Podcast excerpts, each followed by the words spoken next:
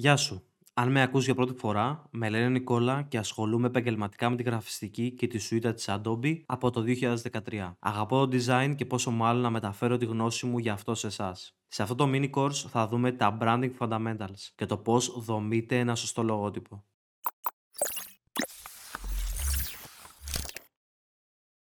Τα τελευταία χρόνια, δύο από τις πολλές trendy λέξεις που χρησιμοποιούνται κατά κόρον, όπως και το project, χωρίς όμως πολλές φορές να γνωρίζουν αυτοί που τη χρησιμοποιούν τι ακριβώς εννοούν, είναι το brand και το branding. Όμως, μπορεί να μην έχουν και εντελώς άδικο, γιατί η λέξη brand έχει εξελιχθεί μέσα στα χρόνια ως προς το νόημά της, και έτσι προκύπτει μια σχετική σύγχυση. Παρ' όλα αυτά όμως, εμείς ζούμε στο 2021, τέλη βασικά του 2021 με αρχές του 2022 και οφείλουμε να γνωρίζουμε την ακριβή έννοια των λέξεων που χρησιμοποιούμε με βάση το νόημα που έχουν στο τώρα. Ας πάμε λοιπόν να ορίσουμε τις λέξεις brand και branding, σύμφωνα με ό,τι ισχύει φυσικά σε παγκόσμιο επίπεδο και με βάση τα επιστημονικά δεδομένα που υφίστανται. Ο Αμερικανικός Σύνδεσμος Marketing ή American Marketing Association ορίζει το brand ως εξής. Ένα όνομα, ένας όρος, ένα σχέδιο, ένα σύμβολο ή οποιοδήποτε άλλο χαρακτηριστικό το οποίο ταυτίζεται με το προϊόν ή την υπηρεσία ενός οργανισμού ή ενός ανθρώπου και το διαφοροποιεί από τα άλλα της αγοράς. Είναι αλήθεια ότι πριν από πολλά χρόνια η λέξη brand χρησιμοποιούνταν με έναν τρόπο που αναφέρονταν στο όνομα ενός προϊόντος, μιας υπηρεσίας, μιας εταιρείας. Σήμερα αυτό το ονομάζουμε trademark.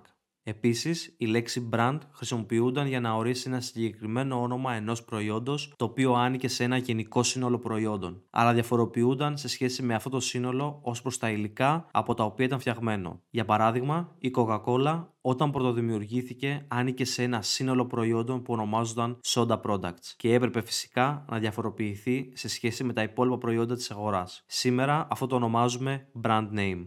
Επιστρέφουμε στο σήμερα και στο branding, το οποίο αναφέρεται στον τρόπο με τον οποίο αντιλαμβάνεται ένας πελάτης το προϊόν ή την υπηρεσία που του παρέχεται. Το τι νιώθει όταν ακούσει το όνομα, το brand name μιας εταιρείας, τι συνειρμούς κάνει, τι εικόνες του έρχονται στο μυαλό και τι σκέψεις. Σχετίζεται με την υπόσχεση που δίνει μια εταιρεία μέσω των προϊόντων ή υπηρεσιών που παρέχει στον κόσμο, στους πελάτες της, υπάρχοντες ή δυνητικούς πηγάζει από τις αξίες της εταιρείας, από το γιατί υπάρχει αυτή η εταιρεία και γιατί έχει δημιουργηθεί.